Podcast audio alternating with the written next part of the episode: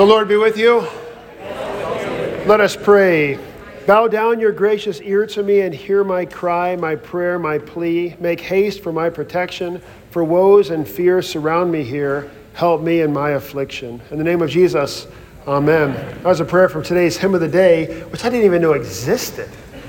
Like until we were going over in staff, and like that was one of the ones that, that there was the, the hymn of the day, and I was like, I don't know if, if, if we should do that because no one knows it. And right away, Pastor Barton's being himself, like a jolly old elf, just like, it's like after seeing that, I had to oh, sing it. It's catchy. Now, if you look at this hymn, if you, if you haven't been to church yet, you'll, you'll catch it in a late service. The guy who wrote it is like a contemporary of Luther, Adam Reusner. Um, awesome hymn. And the text on prayer just perfectly matches the hymn of the day. The theology of this prayer I trust, O Lord, your holy name. Let me not be put to shame, nor let me be confounded. My faith, O Lord, be in your word, forever firmly grounded. Bow down your gracious ear to me and hear my cry, my prayer, my plea. Make haste for my protection, for woes and fears surround me here. Help me in my affliction.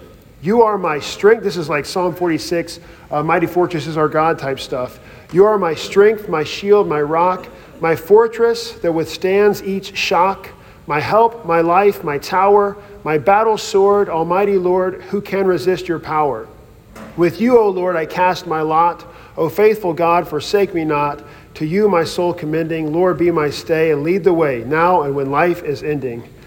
Oh, it's great, great hymn. So uh, it's fun to, to be, it's always fun to learn something new. Like, I didn't know there was stuff in there I didn't know. And, and, and usually when you run across hymns you don't know, what? You despise them. That was like when I was picking out hymns in my first church in Colorado. The idea, so you have a lot of the, the, classic problem is you find a church, they've only been doing the same like 10 hymns forever, and you show up at a seminary and you pull out a new hymn that you think everybody should know, and they don't, and no one knows it, which means they hate you. Like you're the problem. So you have to start with like all the crowd pleasers and end with all the crowd pleasers, and you jam in the middle of the sandwich this foreign hymn that no one knows, and you do it every week for like a month until they learn it, right? But then they, the idea is to have them not be mad at you when they're coming to shake your hand at the end of church. That's you have a familiar closing hymn. But here, I mean, this congregation is so great where you have people, it's such a transient church. Unfortunately, we, as soon as you get to know a lot of people, they leave, they move to Texas or whatever it is. But um, with that, though, we have people coming from all kinds of backgrounds, and they're willing to, hey, this is what, this is what we're doing. That's cool. Let's, let's learn some new stuff. So that's cool to be to have these hymns that confess the faith so clearly.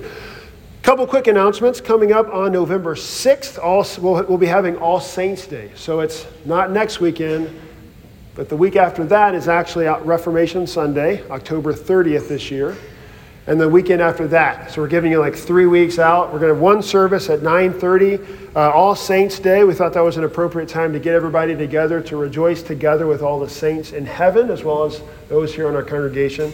And the Sunday school kids will be singing the, one of the songs they're learning right now. I believe it's a couple stanzas of "For All the Saints." Bum bum bum ba. It's great.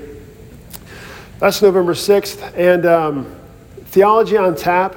Uh, this Thursday, we're beginning a new text. So that's 7 o'clock, Luther's Large Catechism. I uh, plan to get through maybe the first commandment. Um, if, you don't, if you haven't had a chance to get through that, I think it's very helpful. The, the Large Catechism is written for, for you. It's like, so you've, you've kind of you've learned the small catechism and you're learning to apply it, and you want to go maybe a little bit deeper into like, why? I wonder why why this or why that or how this applies in different situations. So to think through it a little bit more deeply, uh, jump into the large catechism. If you want to read in advance, it's available uh, electronically through the week at a glance for free, uh, and also free copies of it in the, in the, in the church office on the, the desk when you first walk in there on the right.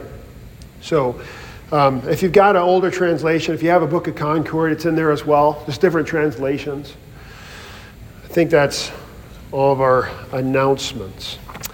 Luke 12, I have ambitiously uh, put a handout together that might allow us to complete all of chapter 12. Might be unrealistic, but we're going to give it a go. Um, so, there's a lot in here, but we'll just kind of keep chugging through. So, chapter 12 has covered a lot of different, a lot of different topics. As you think back Chapter 11 was like this railing against the Pharisees. You whitewashed tombs, uh, lots of anti Pharisee type stuff. And then we get into chapter, um, chapter 12, which is a lot of have no fear those who want to take away, hurt the body, but can't hurt the soul, specifically the Pharisees. Uh, or anybody who would try to hurt the body, you should be more mindful of the eternal things. Speaking of the eternal things, when you have your mind on the eternal things, you don't care much about your possessions. Don't let them consume you or become your gods. So it goes on against possessions becoming our God for a big chunk, uh, acknowledging God before, uh, before men.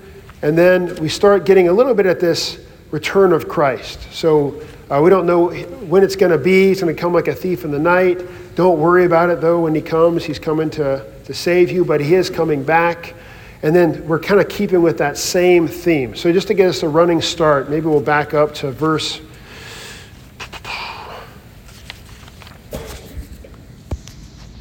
40, 39.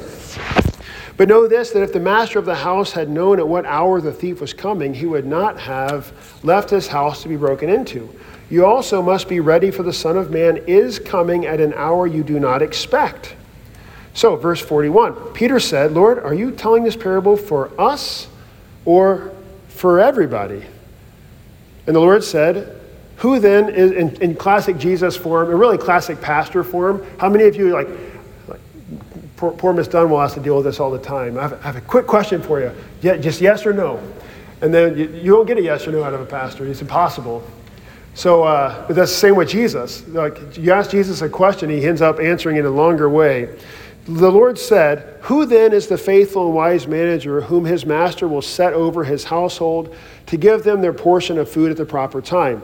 Blessed is that servant whom his master will find so doing when he comes.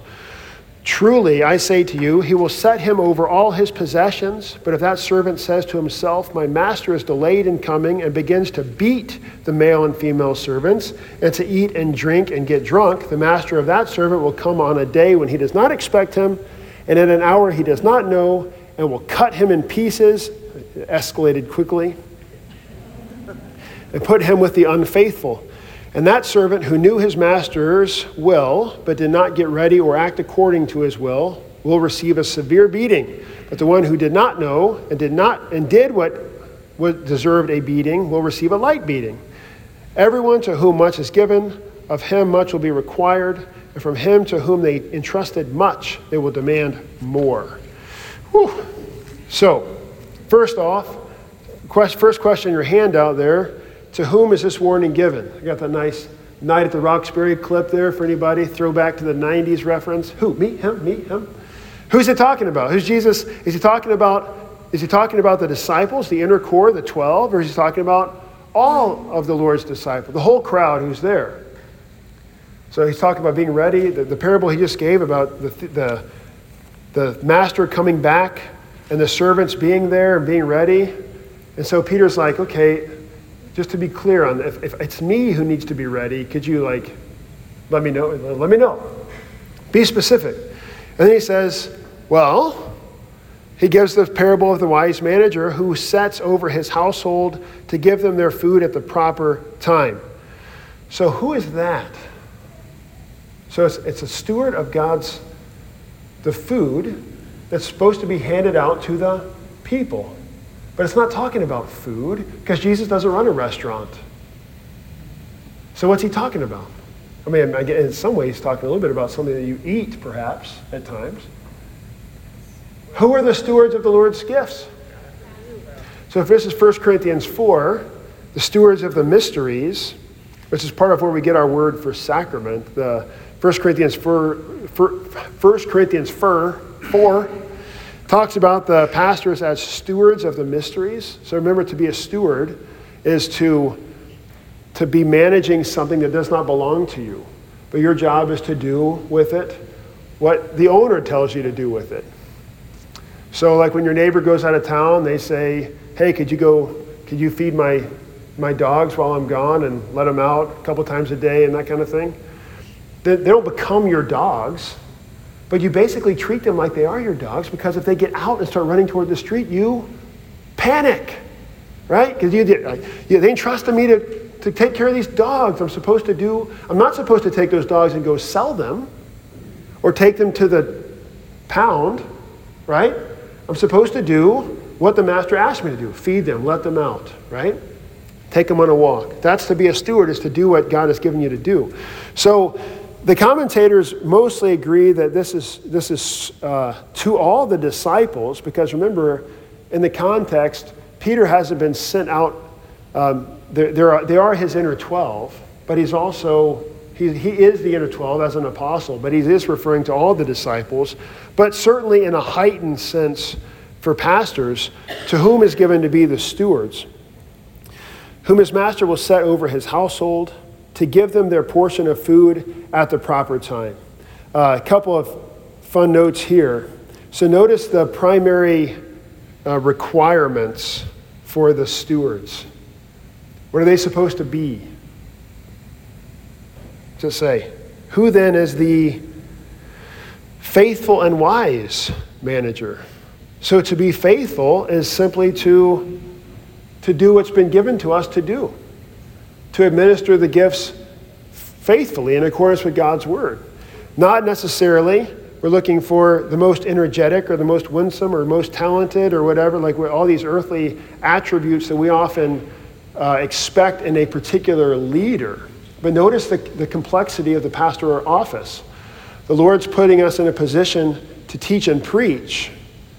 And just by, by necessity, we're like, well, you're kind of the de facto leader.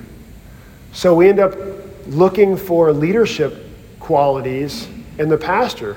But the Lord never talks about it in that way. So, like when a when a pastor, when you're looking to call a pastor from the minute, from the seminary, for example, we call Pastor Barton. So like we have all these, we have in our mind certain characteristics uh, that we might be looking for in a, in a pastor. I mean, if you've ever been a part of a church that's called a pastor, whether from the field or from the seminary, you have in your mind like personality characteristics, right? But that's never, it should not be your, really, it shouldn't be on the radar. The most important thing is is he faithful or not? So all the vows that he takes are regarding his being faithful to God's word. And that really puts in perspective what is expected of him. So it's coming, it's, it's really, in, in most simple way, it's being taught the word, receiving the, receiving the sermons, receiving the sacraments over and over and over and over again, right? Giving us the medicine when I'm sick. So you come, you come to church with your prescription that says, I have sin, and I'm dying, and the pastor says, Here, try this. I forgive you all of your sins. See you next week. Right? Come back, we'll do it again. Didn't take a lot to fulfill that prescription, but that's the way God set it up. So to be faithful and then wise. How does the Lord speak of wisdom? What is wisdom for God? Wisdom is wisdom for Jesus is foolishness to the world. We preach Christ crucified, the wisdom of God yet foolishness to the Greeks and a stumbling block to the Gentiles, right? So the Greeks are always after sophos, wisdom, uh, and yet this is seemingly foolish in the eyes of the world. So to be the wise manager is to simply preach Christ crucified, to be faithful in that, which isn't easy. Uh, you're set over the household to give them their portion of food at the proper time. So, what is that? It doesn't say they're gourmet chefs. It's like a, it's like a house cook.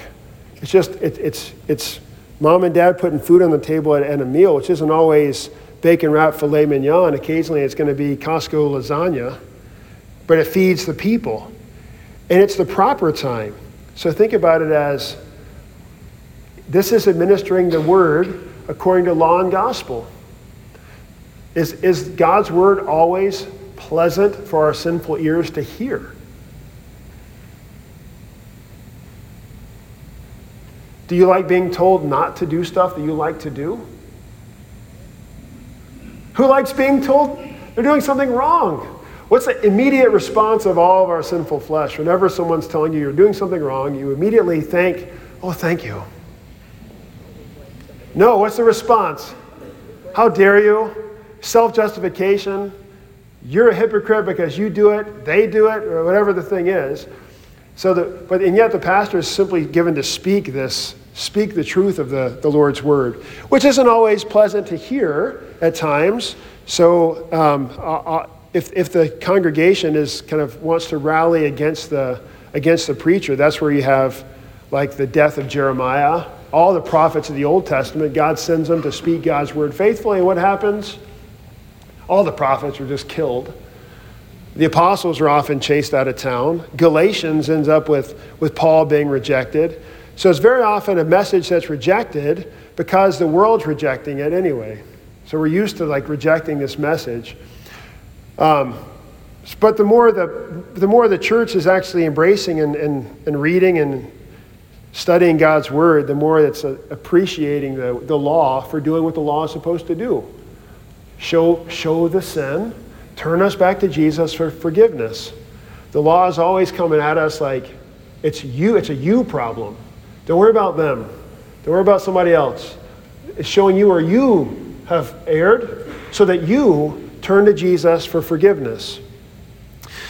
Um, that's the food at the proper time. Blessed is that servant whom his master f- will find so doing when he comes. So, a question there. Uh, what does it mean for pastors to be stewards? I talked about that. How does this show the distinction between authority of office and the power of person? Oh, good. You remember my shtick on authority and power, but just to, just to review, a steward who's only given to do what the owner has given him to do is acting not on his own strength, but, but only insofar as the owner has given him to speak. So the classic, the best example would be the pastor standing before you and saying, I forgive you all of your sins. If you know me, like what, what makes me qualified to forgive sins? Who does that? Nobody. Like, I can forgive your sin if you've sinned against me personally, but that's not the kind of stuff that everybody comes to church on Sunday morning to confess to pastor how they've wronged him that week. Well, what are you, what are you confessing? How you've sinned against God by sinning against everybody else. So you sin against God personally, but also you sin against God by sinning against everybody else and you come again, you confess these sins to God, and then somebody who's not the person you're talking to says, I forgive you all of your sins. Why? Because that's what stewards do.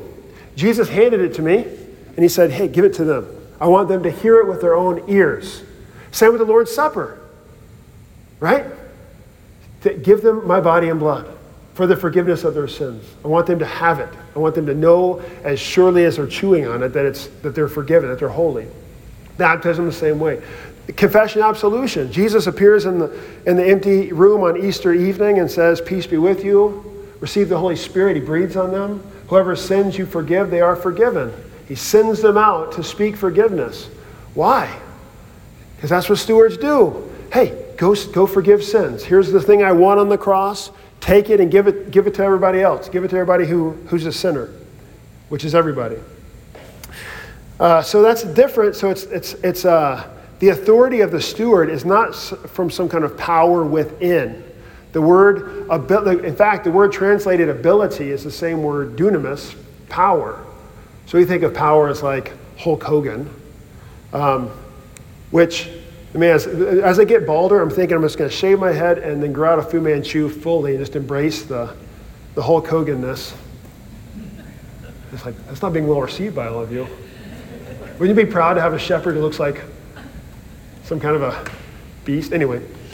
Uh, but so it's, but it's not about the power of the individual. It's not about the individual uh, abilities of the person, but rather they're speaking the word of God, which is the thing that does the thing. God's word does what it says, and the pastors are sent to speak it. Now, interestingly, here, there's an assumption that there is a pastoral office. So think about, really, he's going to go on this whole rail that he goes on against those who are unfaithful. The verse 44, the, he will set him over his possessions, like stewards do. But if that servant says to himself, My master is delayed in coming, and begins to beat the male and female servants and eat and drink and get drunk, the master of the servant will come on that day, He does not expect him, and will cut him into pieces with the unfaithful. Maybe I, is it too late to change careers? This is a pretty stern warning, but what's, it get, what's ultimately the, the threat? So, is it possible for pastors to not be faithful as stewards? And what would that look like? So the servant says to himself, My master is delayed in coming. So, like, well, Jesus is never going to come back. So perhaps it's the teaching that, like, uh, if you remember the, the Anglican bishop, is it Spong? I forget the, is it John, John Henry Spong? Who, who denied the virgin birth, he denied the resurrection, and yet he's like, he'd be the equivalent of not Matt Harrison, but like our district president in the, I think it's the Anglican tradition. So he's like, not just a bad pastor, but he's like over everybody. And he's saying the resurrection didn't actually occur. What's the point? What's, what, what are they teaching in the churches if they don't believe that stuff, right? So now it, it, it diminishes Christianity from the proclamation of Christ crucified and resurrected for sinners to be a better person. Here's some cool teachings from this guy who may or may not have existed, but it's a cool way to live. Love your neighbor as yourself. Be nice. But there's not like a heaven and hell judgment type. There's not a return of Christ. And that's why you get this easy merger of, of churches who say, well, if, if none of this stuff about Jesus is true, then it doesn't matter what you believe. You pick the religion that works best for you on your journey, and it will kind of just disappear when we die. So pick the, pick the philosophy that you like to live by. It's totally subjective. So maybe it's, it's that. Um, that's the beating. That's the beating of the male and female servant, as opposed to the the faithful, the faithful shepherd who's supposed to be giving out the gifts of the cross, forgiveness. Um, yeah, John. Well, I was just going to say, you're, you're, sort of describing a situation where a pastor is telling everyone what he thinks, right? And it's, I, I knew an ELCA pastor like that. We'd have Bible study and he'd say, I believe this and I believe that, a lot of it not in the Bible. And I thought to myself, if this is all just about what you think, then it's not about that we can all throw in. Right? well, so it, it, well, if the authority of Bible, if the authority of the Bible disappears, right. then the the authority of the pastor also disappears, and you're left with nothing but the power and ability of the individual.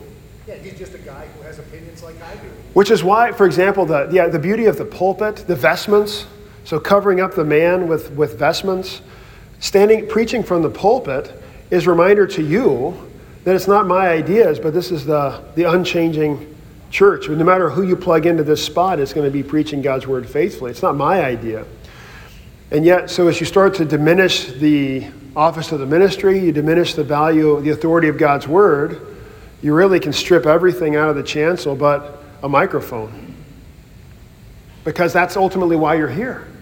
Because you're not here to receive any gifts that have been stewarded by someone. You're here to actually be hearing from somebody who's got a, a cool way of teaching or some interesting ideas. So you are there for the individual. That kind of makes sense, right? So beating the servants versus faithfully, uh, faithfully stewarding God's forgiveness to them, um, abusing the abusing the gifts, and then he this this stern thing about coming at an hour he doesn't expect and cutting him into pieces. Uh, and putting him with the unfaithful. Well, what, what do you cut into pieces in the Old Testament? Sacrifices, particularly with covenants. Uh, so think about the, the so what, it's an interesting twist that Jesus is doing. The pastors are supposed to be passing out the, the gifts of, won by the sacrifice of Jesus. It's stewarding the sacrifice of Jesus. So if you're not going to do that, then you're going to become the sacrifice. Um, but so the, maybe something to think about is that how does the Jesus making this give, giving this stern warning about the faithfulness of the shepherd still emphasizes the necessity of the, the pastoral role. So have you heard people say, oh, I don't I don't think we should we don't I don't need to be in church. Gets a really popular COVID and, and even now post-COVID teaching that I can kind of do church on my own like, I, I don't need a church.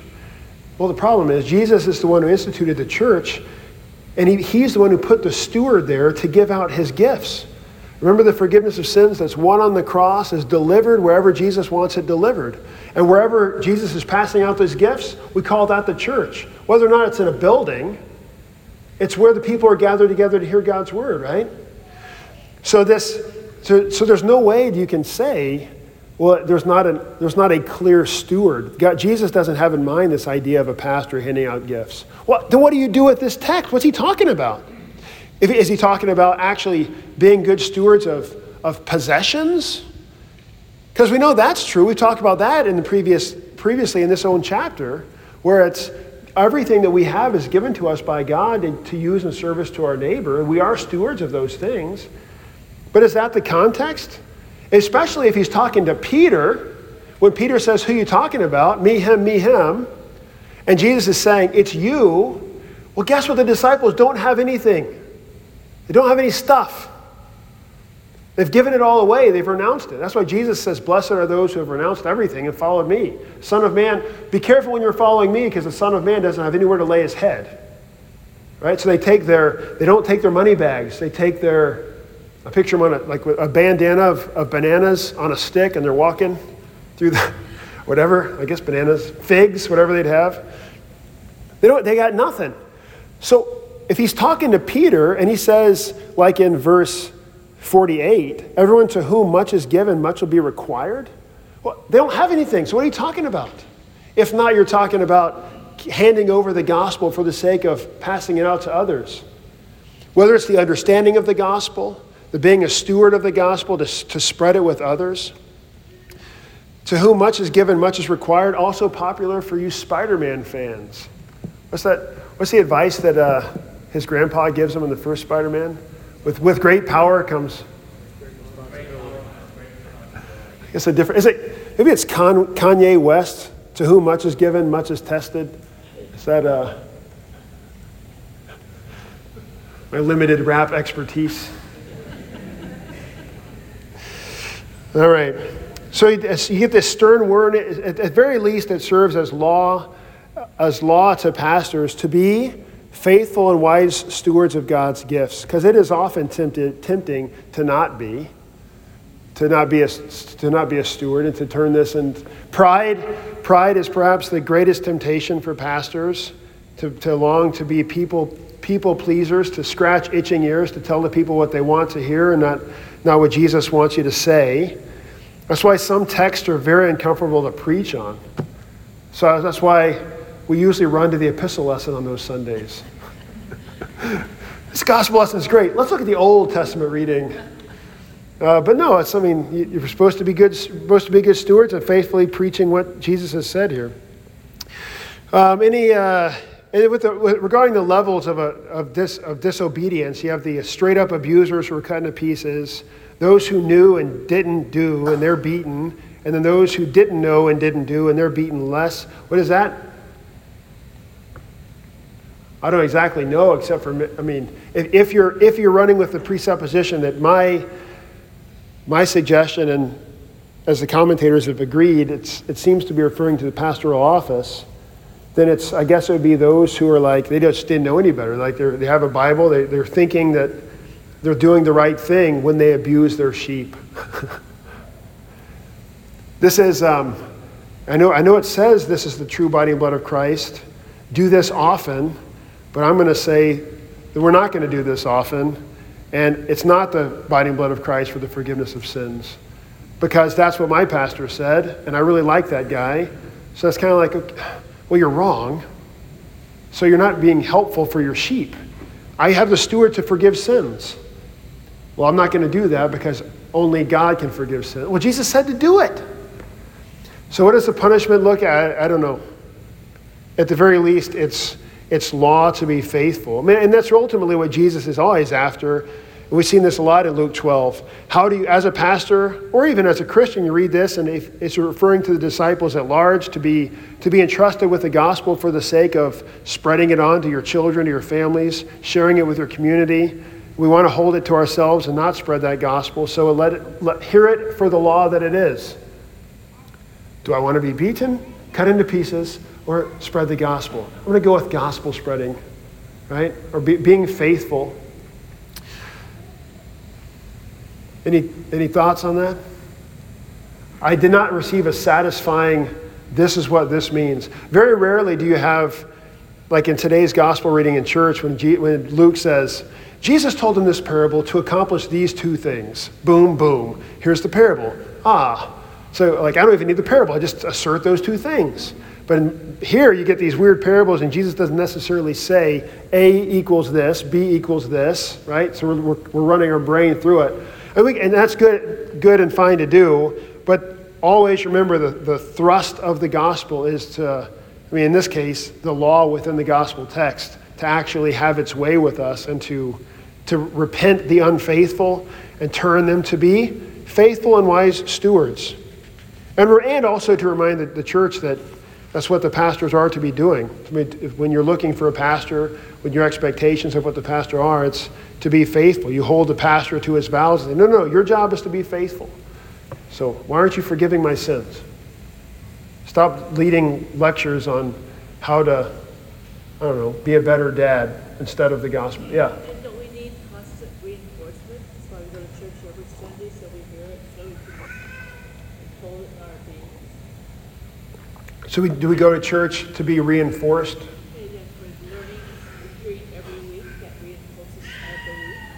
So, I mean, I, I, I think that's a good, that's a, that's a common misunderstanding. It's a great, I'm glad you, I'm glad you said that because it gave me an opportunity to not finish this handout today. Why do you go to church? Uh, there, there's a, Mandy and I were down in like Boulder back when we were in Colorado for this Christmas thing in the Methodist, it happened to be housed in a Methodist church. It was a cool, it was like Boar's Head. It's pretty cool. Have you ever seen a Boar's Head Christmas caroling thing? It's amazing. But I'm looking at this church. We have to get there early to get our seats. And of course, you're sitting in a church, so what do you do? You got to grab their, all the stuff in the pew in front of you and critique it. Circle all the stuff you despise and hand it to Mandy and let her roll her eyes at you. I'm looking at the pictures on the wall, and the artwork is screaming what this room is about. And it's only to learn. It's, it's, it was baby Jesus, or, or, or teenage Jesus, I guess, in the temple when he, was, when he went back when he was 12 um, when he's, he basically goes to Sunday school to learn. So if church is purely academic, um, then you don't need to actually be here. Right? In fact, that's an argument toward live stream only, which is why so many churches who don't believe in the true presence of Jesus in the sacrament have still, they're struggling to get people back in church because there's no point. So there's lots of other points to actually come. It's to receive the gifts. Um, and one of those gifts being the Lord's Word that does the thing. God, uh, God's Word does what it says to us. So His Word doesn't return void, so God speaks His law, and it convicts us of sin, gives us the gift of repentance, and turns us back to Him for forgiveness.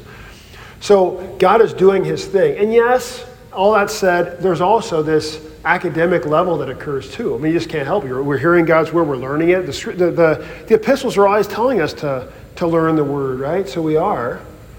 But that's not, that's not the extent, the, the full extent of why, we, why we're here. Because you, you can never walk out of this church and say, I didn't get anything out of that. For whatever your reason might be, um, you didn't get enough sleep last night or whatever it was or you just didn't appreciate the preacher, or whatever the thing is, you walked out of here with your sins forgiven and your faith strengthened. But I didn't, I don't remember. Well, what, what did you have for dinner last Thursday? I don't remember. Did, did it feed you? Yeah? Well, you're welcome. Right? That's the idea. So the Lord's feeding us um, in spite of ourselves. Good, good question. Any other comments or questions on that? All right. Um, let's look at the back of our handout. Not peace, but division. This is the gospel lesson on Church Family Sunday when we kicked off Sunday school. That's, that's just how far behind we have gotten in Luke 12. Um, Luke 12:49, I came to cast fire on earth, and would that it were already kindled. I have a baptism to be baptized with, and how great is my distress until it is accomplished. Do you think that I have come to give peace on earth? No. What? I tell you, but rather division. For from now on, in one house there will be five divided three against two and two against three. They will be divided father against son, and son against father, mother against daughter, and daughter against mother, mother in law against daughter in law, daughter in law against mother in law. All right, what do you do with that? So I came to cast fire on the earth. Well, let's back up. I put this nice little picture of an angel, which does mean I think we've we've beat that to death in our sermons about angels. That the, and I think next or St. Michael and all angels, we, we talk about angels as they're not the, the, the effeminate um, or ba- fat little babies. They're, they're like, you know, military, scary things. But I mean, you get the idea. Peace on earth. Is a, that's the proclamation of who? Who and when? The angels at Christmas. Peace on earth, goodwill toward men. So, yeah, do I, did I think you came to bring peace on earth? Well, yeah. Right? What else is he bringing peace? Song of Simeon? You get the, my eyes have seen your salvation, a light to the Gentiles, peace to the world. On Easter evening, he shows up in the room, peace be with you. He shows his hands and his side. Jesus is all about peace. And yet, I came to cast fire on the earth and would that it were already kindled. What? So, what's he talking about? What is the fire that Jesus casts on the earth? Well, every time fire comes up, what's fire representing in the scriptures? To, to simplify it, is fire good or bad?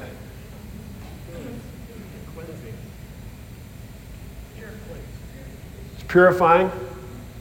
Yeah? Do, is it, whenever you see, whenever you see hell, I mean, the immediate context of Luke 11, when the, whenever the disciples are rejected in some town, or Jesus is rejected in some town, and, and like uh, James and John are like, hey, should we call down fire from heaven and destroy the town like you did at Sodom and Gomorrah? Fire is this picture of God's judgment. What is hell? Where the fire is not quenched. So, with this picture of God's judgment on sin, is fire being cast on the earth. So, is, in what way does Jesus' coming unto the earth actually also cast fire on the earth? All the wrath that is poured out on humanity is poured out where? On him, where? On the cross. Which is why he says, I wish that this were over with. Would that it were already kindled. How great is my distress until it is to tetelestai, which is the last word Jesus says on the cross, or one of the last words. It is finished. It is accomplished. One, the one Greek word to tetelestai, that's the same word here. How great is my distress until it is finished. So he's already pointing to the cross. The baptism to be baptized with, well, he's already been baptized. That was in the beginning of his ministry in Luke 3. So this is this the wrath of God being poured out upon him. It's the wrath that we deserve. It's the fire that we deserve. It's all being it's all being poured out on him.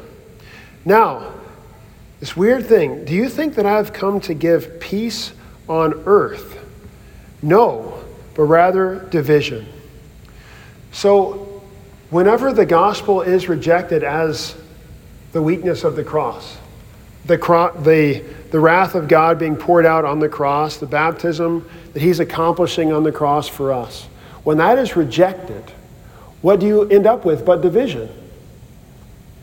So the peace that Jesus brings is the very thing that brings division. It's not because He's trying to bring division, it's that by bringing the preaching of the cross, it actually divides.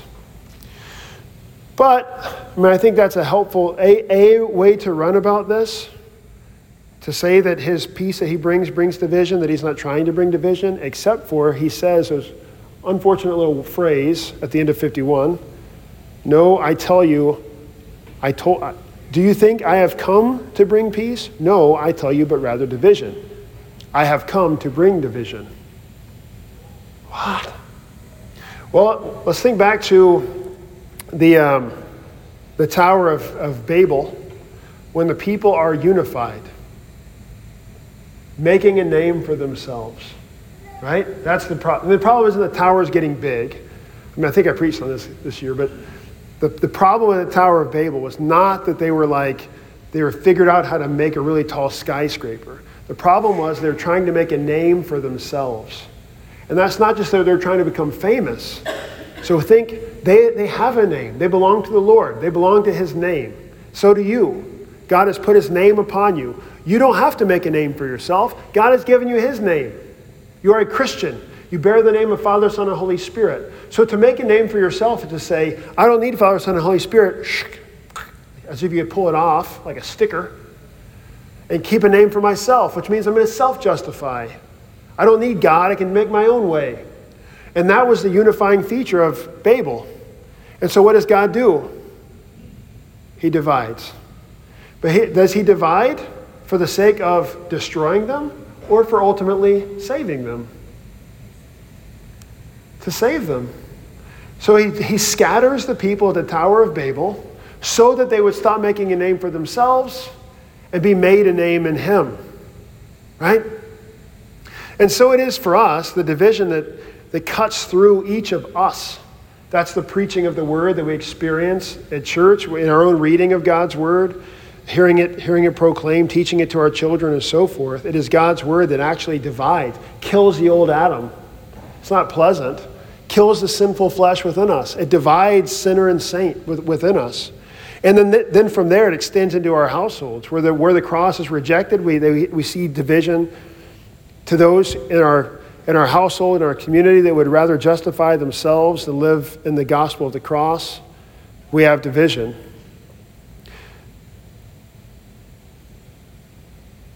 Any other comments or questions there? You're thinking, he's going to finish another handout. You're thinking, right. We got, we got, we're right on track. Beautiful. Interpreting the time. He also said to the crowds, When you see a cloud rising in the west, you say at once, A shower is coming. And so it happens. And yet our news people can't figure that out. and when you see in the south wind blowing, you say there will be a scorching heat, and it happens. You hypocrites, you know how to interpret the appearance of earth and sky, but why do you not know how to interpret the present time? Okay, interpreting the time. Let's see. These are examples of current events, says our handout cloud and wind, the current events that you can see, the clouds and the wind, that indicate that there are coming realities shower and heat. So, what is it that was happening in the present time? The Greek word for kairos is kairos. what is it to be interpreted to indicate in the future? Well, that's kind of a complicated question. I was trying to get at. So, if, it's, if you see clouds, it means it's going to rain. If you see wind coming from the south, it means it's going to get hot. So Jesus is saying you should be able to see what's happening now to, to tell what's coming. So, what's happening now and what's coming? Because it doesn't say, but we have a context, right? He's just talked about this returning like a thief in the night, his return. He's also talked about the cross so, first of all, what, is, what's, what kind of stuff is happening that they can actually see in the now?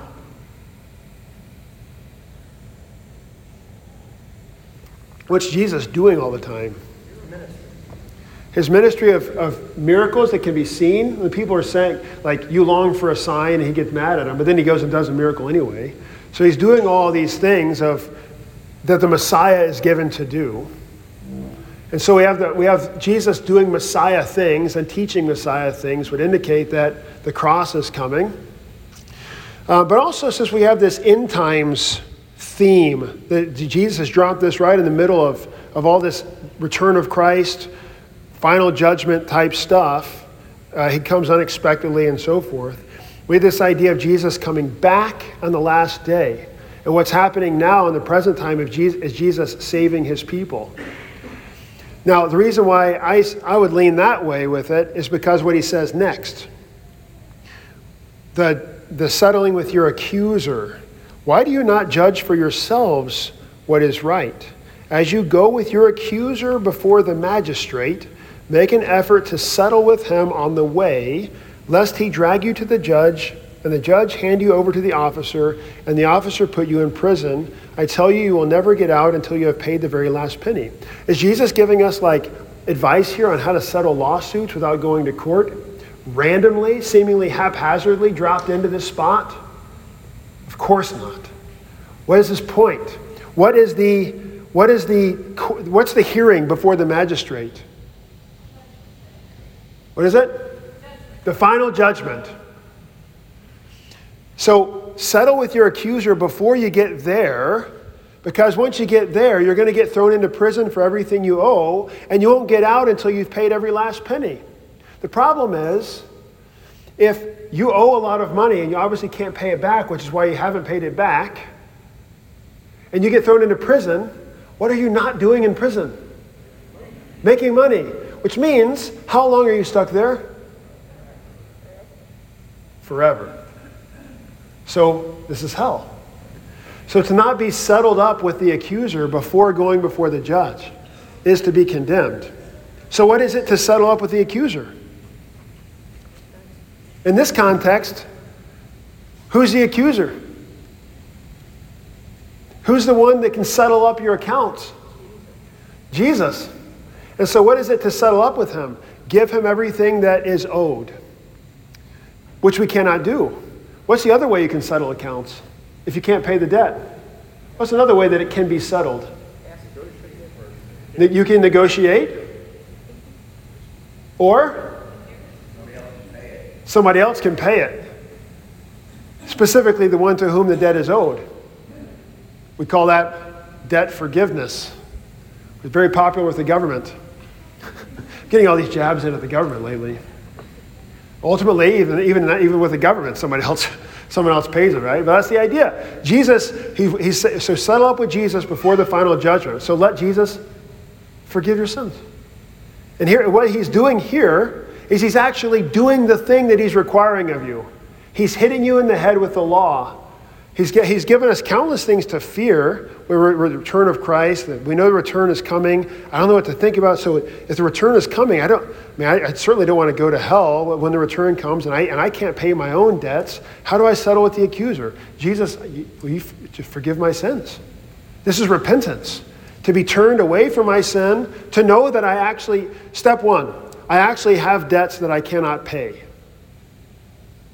What shows you that you have debts that you cannot pay? The law.